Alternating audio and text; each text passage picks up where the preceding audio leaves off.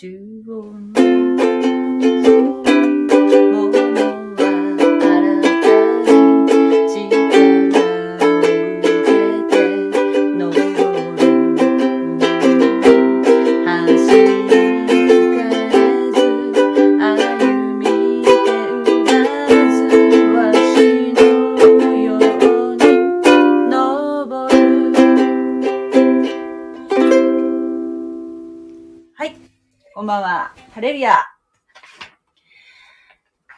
え、連日、マタイの福音書読んでいるわけですけれども、いよいよ20章になりました。まさかね、ここまで行くとは正直思ってなかったんですけど、毎晩毎晩、非常に喜びに満ちて、とても楽しい時間、楽しみな時間となっております。えー、なんか気がついたら、もう2000、2000、何本だっけ ?2140 何本がもう再生回数が、ねえ、あのー見てくださってる方がいるという数字が出てましたけど、YouTube と違って、どのくらい再生されているかっていうのは、どうも、このスタンド FM は表に出ないようなんですけれども、ね、あのそうやってこう見てみ見るっていうかね、聞いてくださってる方がいるっていうことは非常に私は、あの、嬉しいことだなと思うんですね。一人でも、あの、多くの方に福音が届けられたらいいなって思ってます。えー私ができることはもう、それだけ。あと、自分自身が聖書を正しく理解できて、えーまだイエス様を知らない方にね、正しくお伝えできますようにと、日々祈っております。はい。えー私はあのーあれなんで、牧師とかじゃないんで、えーひょっとしたら間違っていることがあるかもしれません。もし、これを聞いてるクリスチャンの方がいらっしゃいましたら、えーそういったこともですね、指摘していただいたら本当に、えー嬉しいことです。感謝なことです。はい。それでは、20章、読んでいきたいと思います。マタイの福音書20章。これは、武道園の労働者のところなんですけれども、えー私は、えーこのところをですね、えー、口語訳聖書で読みたいと思います。はい。マタイの福音書20章。天国は、ある家の主人が自分の武道園に労働者をやし雇うために夜夜が明けると同時に出かけていくようなものである。彼は労働者たちと一日一デナリの約束をして、彼らを武道園に送った。それから9時頃に出て行って、他の人々が市場で何もせずに立っているのを見た。そしてその人たちに言った。あなた方も武道園に行きなさい。相当な賃金を払うから。そこで彼らは出かけて行った。主人はまた12時頃と3時頃とに出て行って、同じようにした。5時頃また出て行くと、まだ立っている人々を見たので、彼らに言った。なぜ何もしないで一日中ここに立っていたのか。彼らが、誰も私たちを雇ってくれませんから、と答えたので、その人々に言った。あなた方も武道園に行きなさい。さて、夕方になって、武道園の主人は管理人に言った。労働者たちを呼びなさい。そして、最後に来た人々から始めて、順々に最初に来た人々に渡るように賃金を払ってやりなさい。そこで、5時頃、5時頃に雇われた人々が来て、それぞれ1デナリずつもらった。ところが、最初の人々が来て、もっと多くもらえるだろうと思っていたのに、彼らも一でなりずつもらっただけであった。もらったとき、家の主人に向かって不平を漏らして言った。最後の者たちは一時間しか働かなかったのに、あなたは一日中、労苦と暑さを辛抱した私たちと同じ扱いをなさいました。そこで、彼はその一人に答えて言った。友よ。私はあなたに対して不正をしてはいない。あなたは私と一でなりの約束をしたではないか。自分の賃金をもらっていきなさい。私はこの最後のものにも、あなたと同様に払ってやりたいのだ。自分のものを自分がしたいようにするのは当たり前ではないか。それとも私が気前よくしているので、妬ましく思うのか？このように、後のものは先になり、先のものは後になるであろう。はい。以上です。えー、ここはね、武道園の労働者の話なんですけれども、えー、これはね、まず、この、マタイの20章、今、どういう、えー、場面なのかっていうところ、背景をね、ちょっとお話ししますと、えー、20、今20章読みましたけども、次の21章からはですね、イエス様のエルサレムでの最後のイエス様のえー、交渉外ね、最後の一週間に入るんですね。20章は、えー、イエス様は、ヨルダンの東のペレア、えー、ちょっと地図でね、ペレアってなってますけど、この出ている地図は、ペレアというところから、ヨルダン川を越えて、えー、東側のまあ、ユダヤ、ユダヤの地区にね、入っていくわけですね。そして、最終目的地は、エルサレム。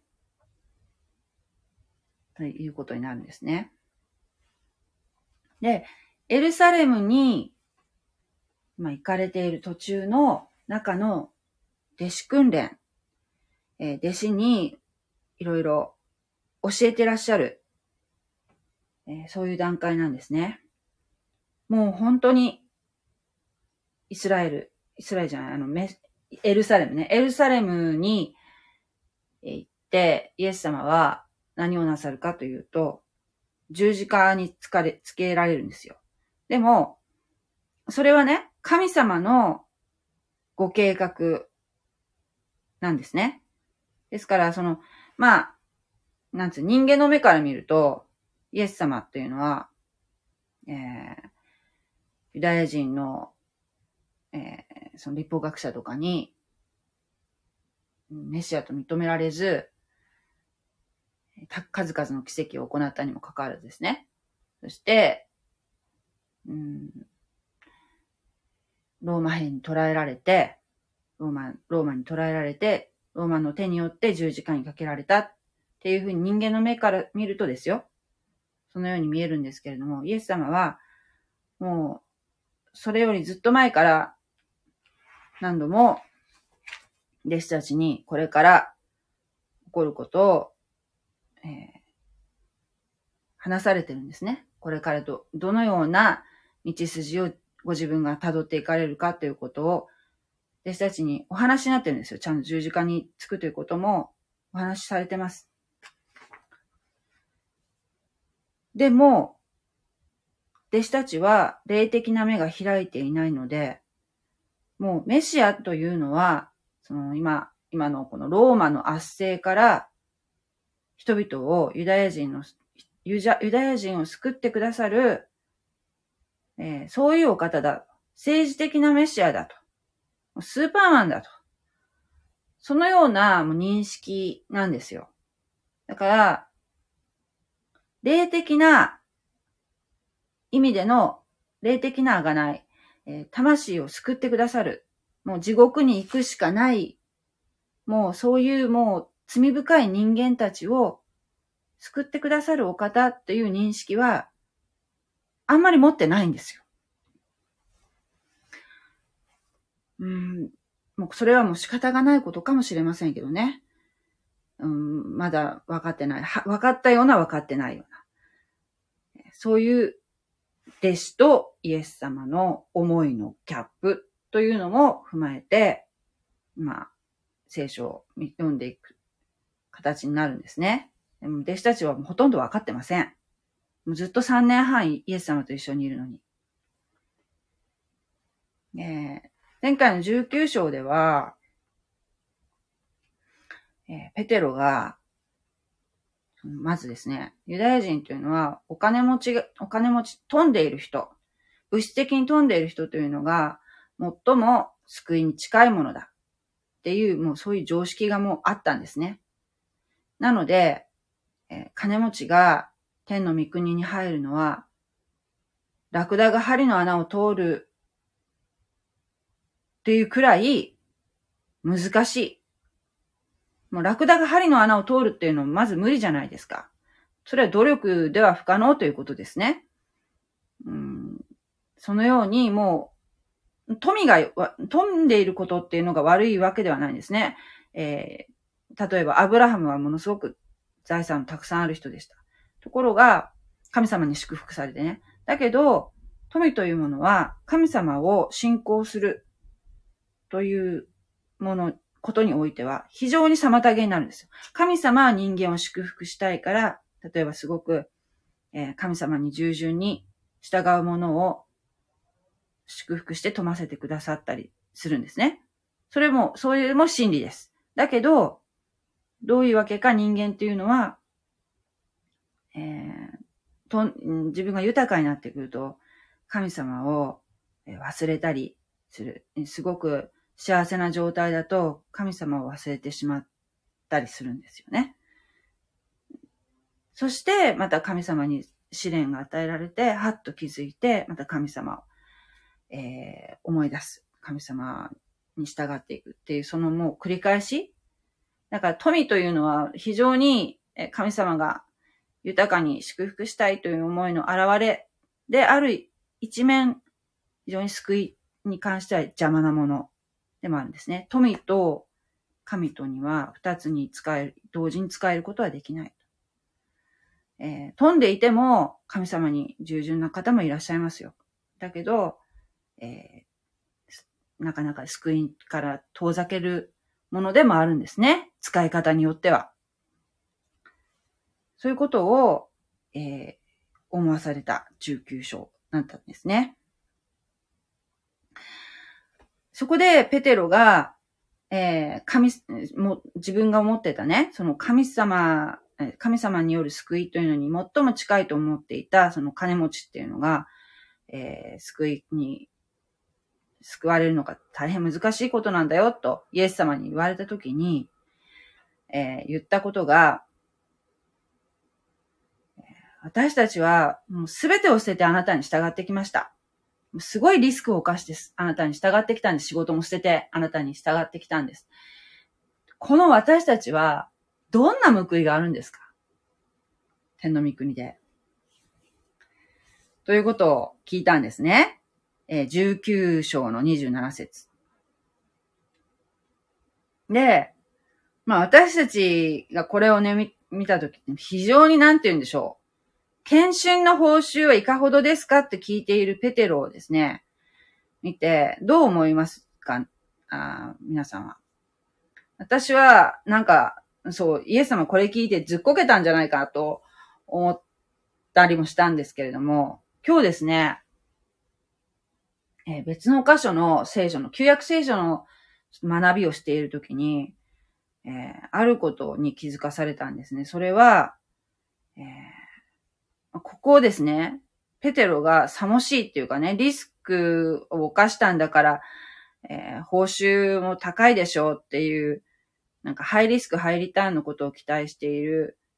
えー、ペテロを、非常に安いことを言っている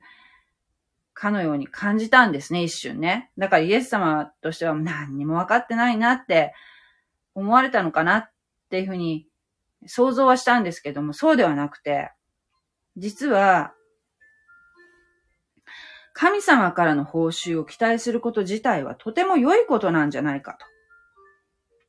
いうことを思ったんですね。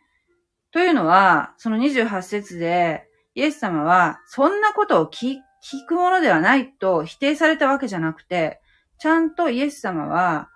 えー、この十二弟子たちの、えーえー、報酬、世が改まって、人の子がその栄光の座につくときには私に従ってきたあなた方も十二の位に座してイスラエルの十二の部族を裁くであろうと。そして29節、おおよそ私の名のために家、兄弟、姉妹、父、母、子、もしくは畑を捨てた者は、その幾倍もを受け、また永遠の命を受け継ぐであろうと。イエス様に犠牲を払った人は霊的な祝福を受けると。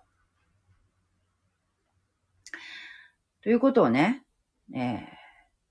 ちゃんとおっしゃってます。ちゃんと約束、ハイリスク、ハイリターンの約束と、そして、えー、クリスチャン、クリスチャンのね、その、えー、違法人クリスチャンに対する、えー、報酬を言っておられるんですね。この29節は、その、まあ、28節は12でに限定のことですよ。だけど、えー、29節は、うん、イエスを、イエス様を信じたクリスチャンたちの報酬ですね。だからね、報酬を期待するっていうか、報酬は何ですか？と知ることっていうのは、とても私大事なことなんじゃないかなって、逆に、えー、ちょっと今日感じたんですね。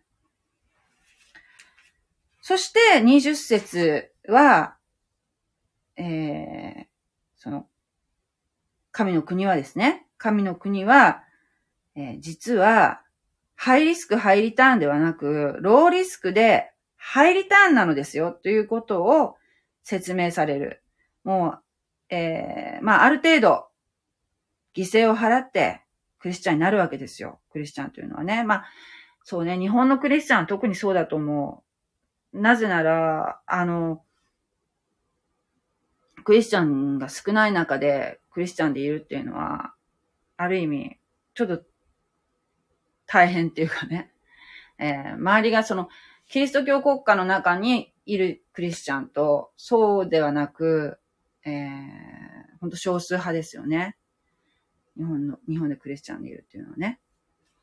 っていうのは、ある程度やっぱり犠牲を払わなければいけないっていう部分もあると思うんですね。あの、特に家計の中で最初のクリスチャンになったものっていうのはね。まあ、ある程度犠牲は多くある、ある。でも、救いっていう、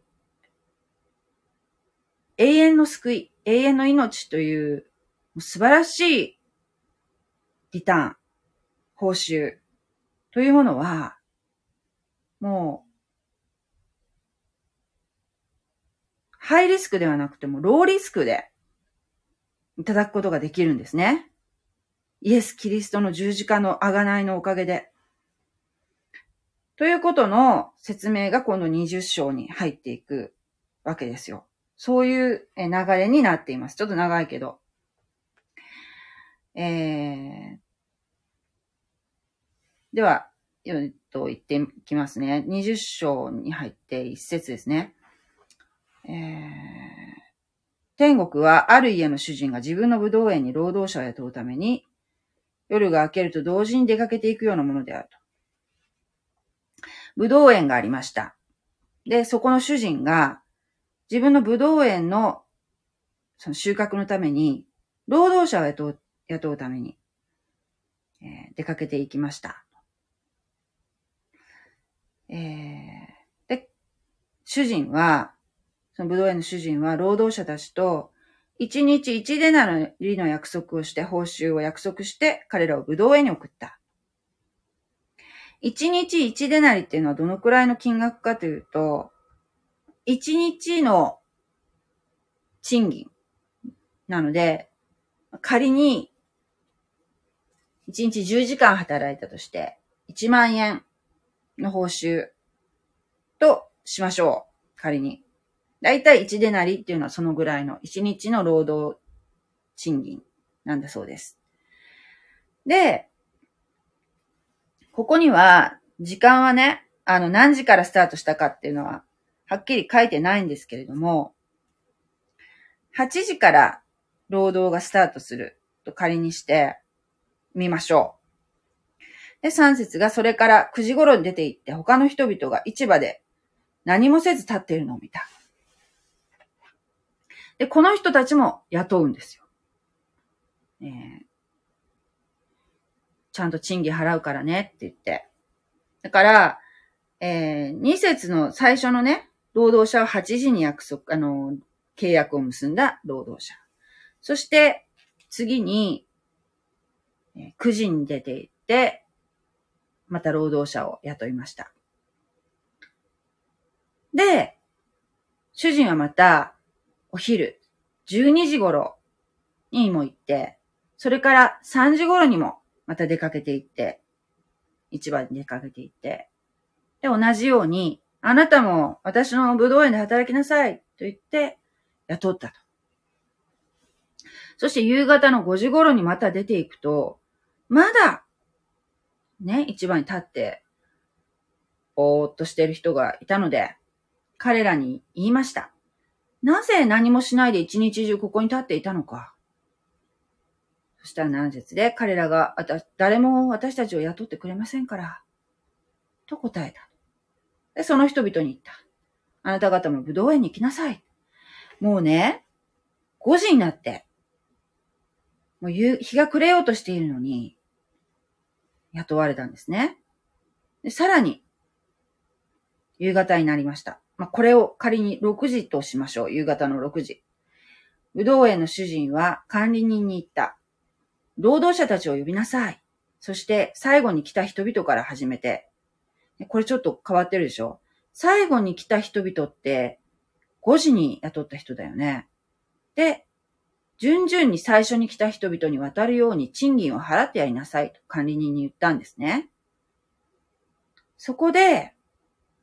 5時頃雇われた人々をまず呼んで、それぞれ1デナリずつ与えたんですね。おかしいと思いますか？5時に雇った人っていうのは、6時にね、夕方がまあ仮に6時とすると、1時間しか働いてないのに、えー、1日分の給料を与えられたんですね。ところが、最初の人々が来て、もっと多くもらえるだろうと思っていたのに、えー、思うでしょうね。彼らも1デナリずつもらっただけであった。最初の8時に雇われた人もね、9時に雇われた人も、12時に雇われた人も、3時に雇われた人も、みんな、1でなりずつだったんですね。1万円ずつ。しかも、賃金を払うのは、最、えー、最初に来た人からじゃなくて、最後に来た人から払ったんですね。なので、もらったとき、家の主人が、家の主人に向かって、不平を漏らしたんですね。最初の人々が。そして言ったんですよ。この最後の者たちは1時間しか働かなかったのに、あなたは一日中ロークと暑さを辛抱した私たちと同じ扱いをなさいました。って言ったんです。不平を漏らしたんですね。さあ、そこで主人はどう答えたかっていうと、友よ、私はあなたに対して不正をしてはいない。あなたは私と一デナリの約束をしたではないか。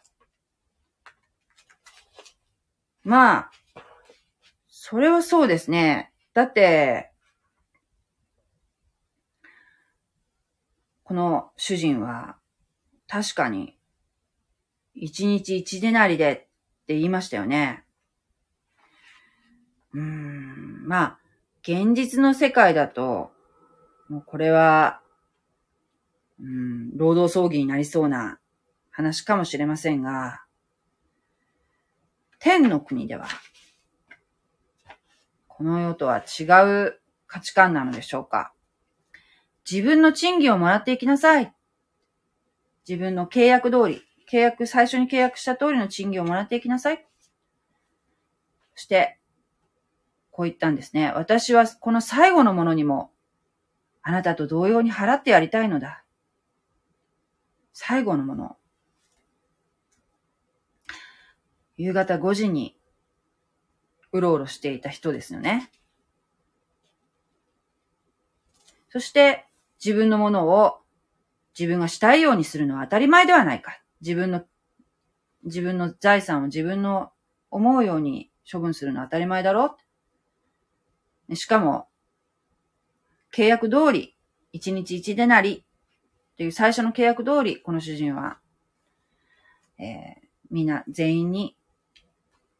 お金を渡してますよね。それとも私が気前よくしているので妬ましく思うのか。と言ったんですよ。このね、主人、武道園の主人は、天の神様ですね。そして、この雇われた労働者たちというのは、クリスチャンのことです。ね。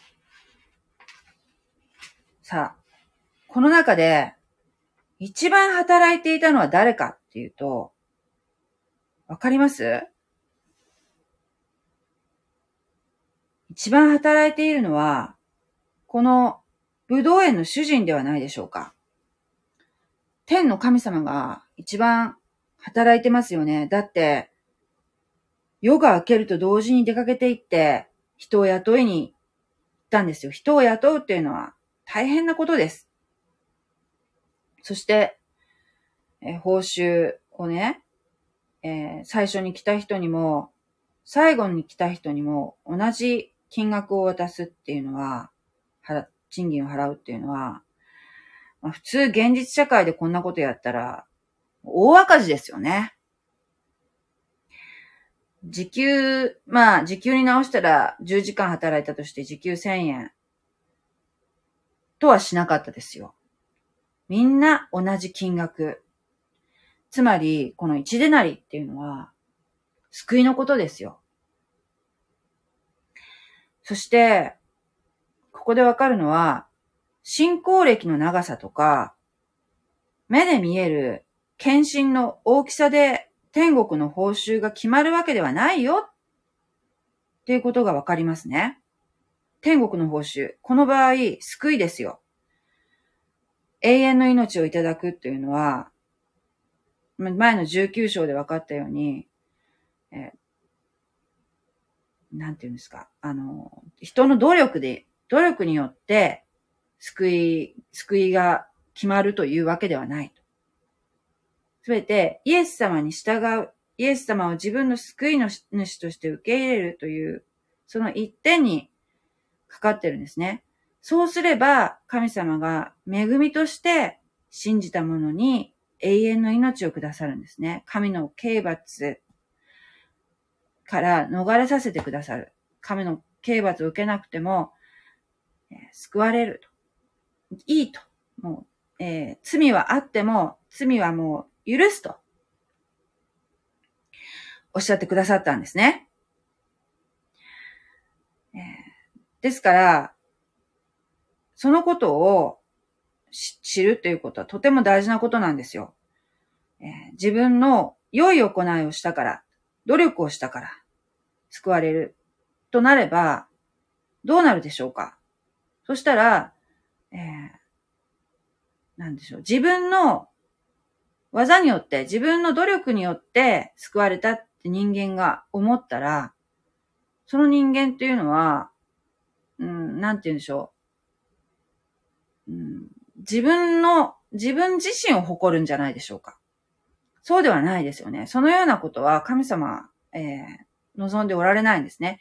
神様が差し出されたものを素直に受け取り、神様が救いの御手を差し伸ばされたときに、それを、えー、それに応えて、神様の手を、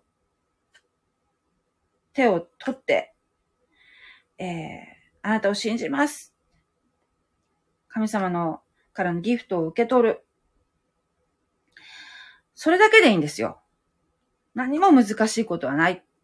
それを、そのことだけであなたは神様に祝福を受けると。そういうことをここで示されていると思うんですね。えー、そうですね。最初の労働者。これ誰かっていうと、もう本当に、アブラハムぐらい遡るんじゃないでしょうか。アブラハムですよ。そして、最後の労働者。5時頃雇われた労働者っていうのは、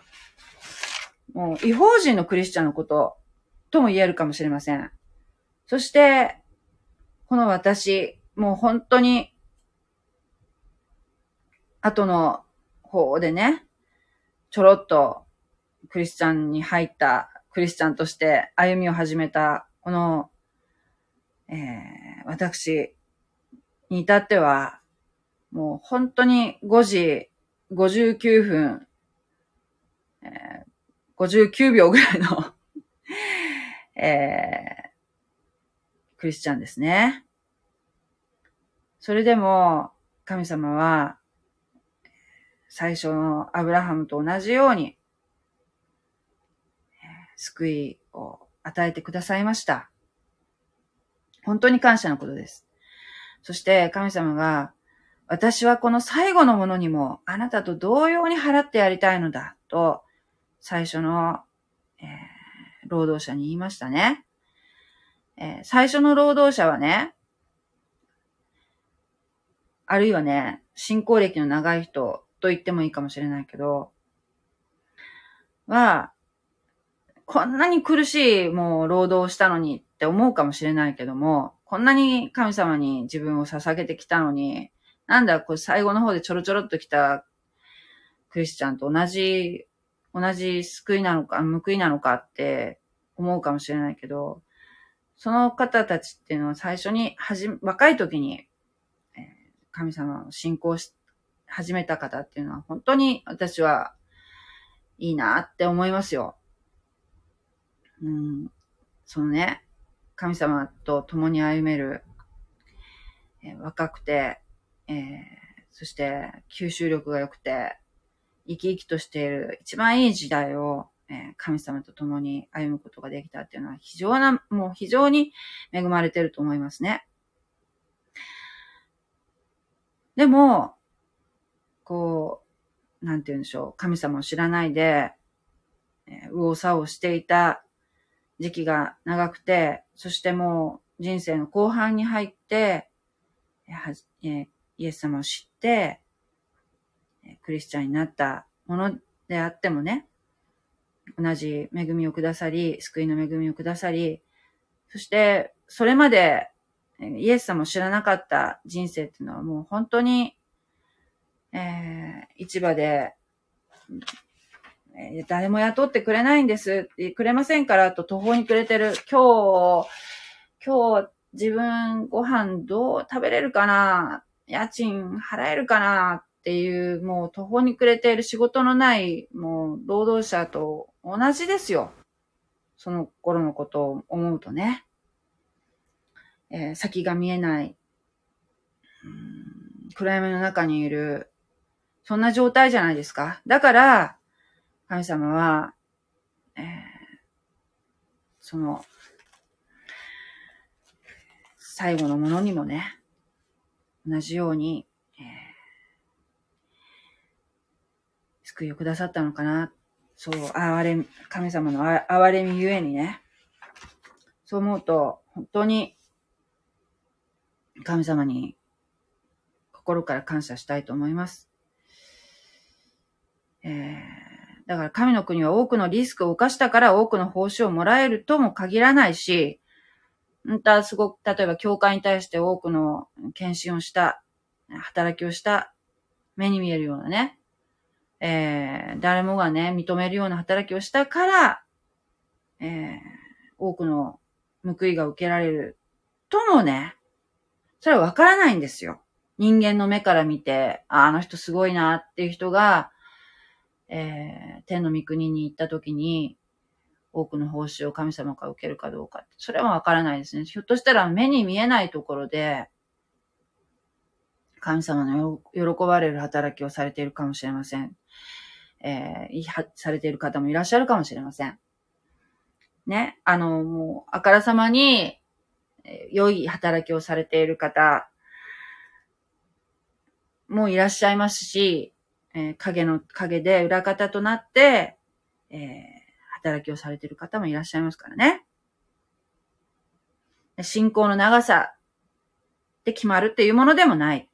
それはわかりません。何がいいかっていうのはもう神様だけが知っておられることですね。ですが、救いは平等。でもですね、えー、ペテロが19章で言ったように、えー、イエス様のためにですね、お手伝いしてきたこの十二弟子のように、クリスチャンは、まあ、確かにイエス様を信じたらみんな平等に救いを与えられるんですけれども、その多くの働き、神様に献身する、自分の時間や、えー、時間や、その、例えば、労働、労働力としてもね、いろんな働きとしても、神様に捧げるということも、必ず報いがあるんですね。それはそれで。ですから、えー、例えばね、こういう方も言う、こういうことを言う方もいらっしゃるそうなんですね。もう、好き勝手に自分中心に好き勝手にもうわーっと生きて、人生を生きて、そして死ぬギリギリ直前に、えー、イエス様を信じますって言えば、それが一番いい人生じゃないかっていう方もいらっしゃるんだ、だそうです。うん、そしたら、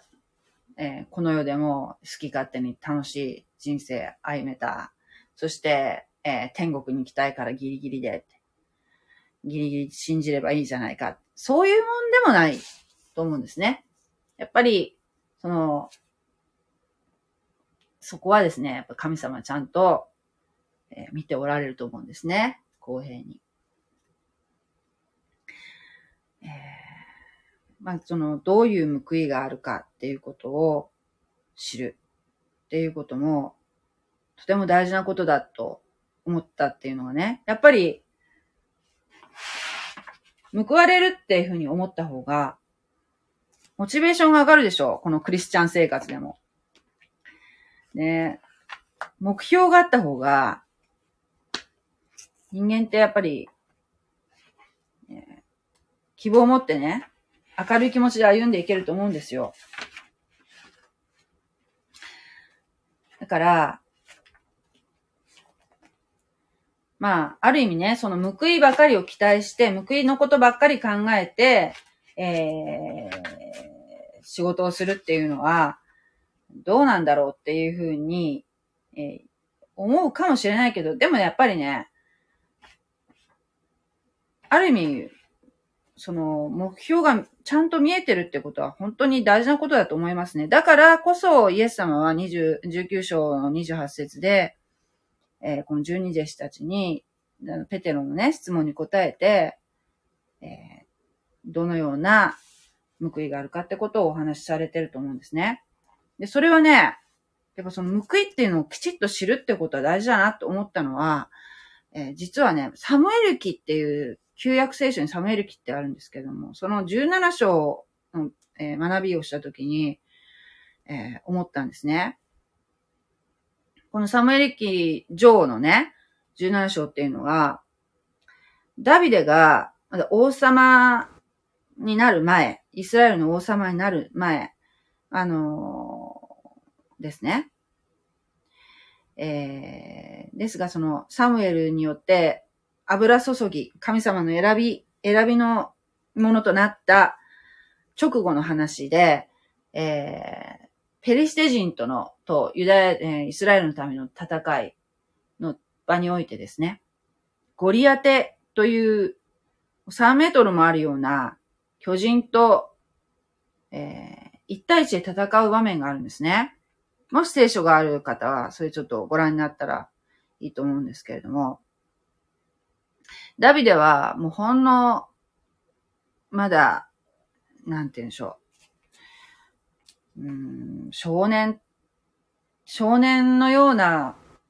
雰囲気を持っている、まあ、どのくらいかな私のイメージでは、まあ、中学生か高校生くらいかなっていうイメージ、印象なんですけれども、ここを読んでね。だから完全にもう大きな大人っていう感じじゃないと思うんですね。そして相手は3メートルもあるゴリアテという巨人なんですよ。3メートルってもすごいですよね。いくらなんでも。えー、そして、このね、ゴリアテが、えー、言うには、その、イスラエルの民で自分とね、戦う者がいたら、もしお前たちが勝ったら、このペリシテ人たちをお前たちの奴隷に、お前たちに使える。しかし、このゴリアテが勝ったら、お前たちは全部奴隷だと。っていうことをですね、けしかけてるんですね。それで誰もユダヤ人たちは、そのイスラエルの民たちは、えー、ゴリアテに挑もうとする者はいなかったんですね。もう恐れ、恐れてね。そこにですよ、えー、この戦争に、戦列にたず、あの、関わっているお兄さんに、お父さんに言われてね、お弁当を届けに来たんですね、ダビデは。でそこで、この状況に出くわすんですよ。で、申し出て、えー、自分が戦、戦いますと言うんですね。その時にダビデが、その報酬をですね、この勝った場合の報酬を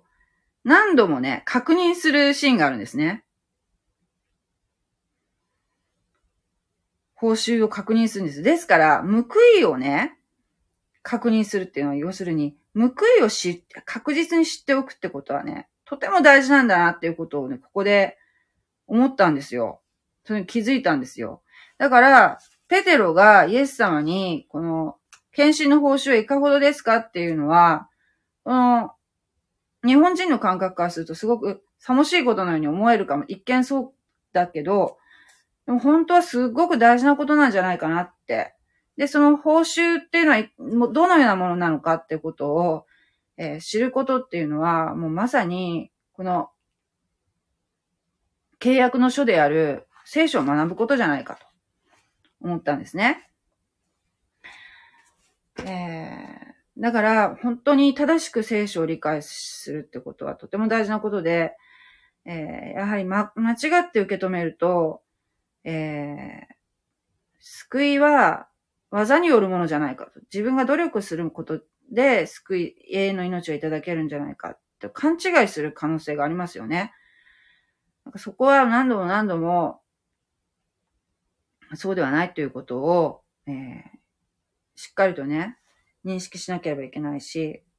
だからといって、じゃあ、何でもやっていいかっていうと、そうではないってことも、新約聖書を学んでいく中でも、えー、知ることになると思うし、